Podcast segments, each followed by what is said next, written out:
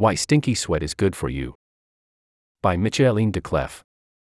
Back in college, I had an embarrassing moment that's forever etched into my memory. A girlfriend borrowed my backpack for a weekend trip. And when she came back, she handed me the backpack and said something I'll never forget. Michaeleen, you must sweat a lot because your backpack stinks. The arm straps smell like onions. E.W. I stood there in silence, feeling totally ashamed. I'm not sure how I responded. But I remember thinking to myself, I don't eat many onions. Does my sweat really smell that bad? Now, 25 years later, I've come to find out that my stinky sweat was actually a signal of something good on my skin, something that prevents skin problems, like eczema, and protects me from dangerous infections such as MRSA, which is found in hospitals around the world and is the leading cause of skin infections in the US. To figure out what I'm talking about, we need to step back and look at what actually creates body odor. It's not the sweat itself. No, I don't think your sweat by itself smells, says microbiologist Gavin Thomas at York University. It certainly doesn't have these really stinky, odorous molecules. Thomas studies how, and why, humans have a particular bouquet of scents. He says that sweat, immediately after it comes out of your pores, is essentially odorless. So most sweat is salty water, he says. That's the sweat that's secreted pretty much all over your body and cools you down when you're hot. But that's not what we're interested in, he explains. We're interested in this other type of sweat, which is produced in our underarms and around the genitals. This other type of sweat isn't just salty water but also contains a cornucopia of compounds, including oils, fats, and proteins. No one knows exactly why humans have this second type of sweat. But, Thomas says, one purpose likely has to do with the odors that it ends up emitting. On its own, this second type of sweat isn't smelly. But something living on our skin, tiny creatures, takes that sweat and makes it stinky. Yes, I'm talking about the bacteria on your skin. The human skin has almost 200 different species of bacteria living on it, says biologist Teruaki Nakatsuji at the University of California, San Diego. And each person has different strains of these bacteria. So the skin microbiota is so diverse. These bacteria are hungry. And some of them really enjoy eating the molecules in our sweat. They munch off a piece of the molecule and then spit out new molecular compounds, some of which are quite aromatic. For example, they can smell like cumin or goats, the American Society for Microbiology asserts.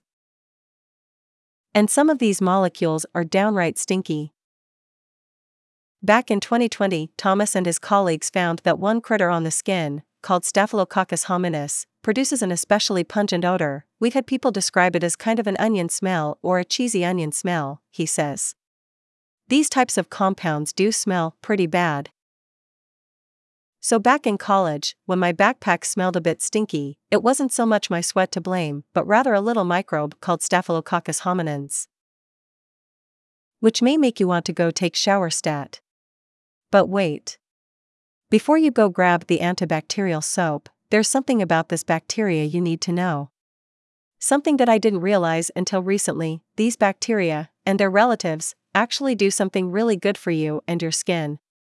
In fact, you need these bacteria. Without S. hominis, you're in trouble, says dermatologist Richard Gallo at the University of California, San Diego.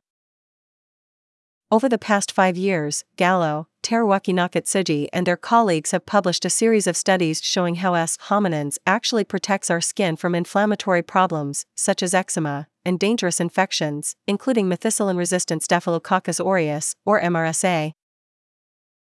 The team has even developed a cream made with the bacteria and tested in preliminary trials as a treatment for eczema.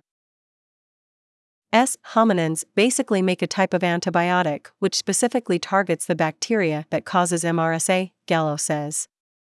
And it kills this bacteria by punching holes in its cell membrane. But, Gallo says, this critter isn't the only part of your skin that produces antimicrobial agents. 20 years ago, he and his colleagues found that your body itself also makes antimicrobial molecules and puts them inside your sweat. So, sweat is almost like an antibiotic juice, Gallo says. And as the water evaporates, those antibiotics actually increase in concentration. So, it kind of leaves a little coating on your skin. So, that's one of the ways our skin tries to fight the bad bacteria. So, the next time you're hot, sticky, and maybe a bit stinky, before you hit the shower, take a moment to thank your sweat and the bacteria that eat it for helping to keep your skin healthy and safe. Because even after you do take a shower, the protective critters will still be there to help you, Gallo says, even if you use antibacterial soap. When you wash your skin, you get rid of the material on its surface, he says. But these bacteria live deep inside your skin's pores, where detergents and antibiotics can't reach. So within 10 minutes after washing, the bacteria grow back and populate your skin's surface. So, in a way, your skin is smarter than you, he adds. It knows what it needs better than you do.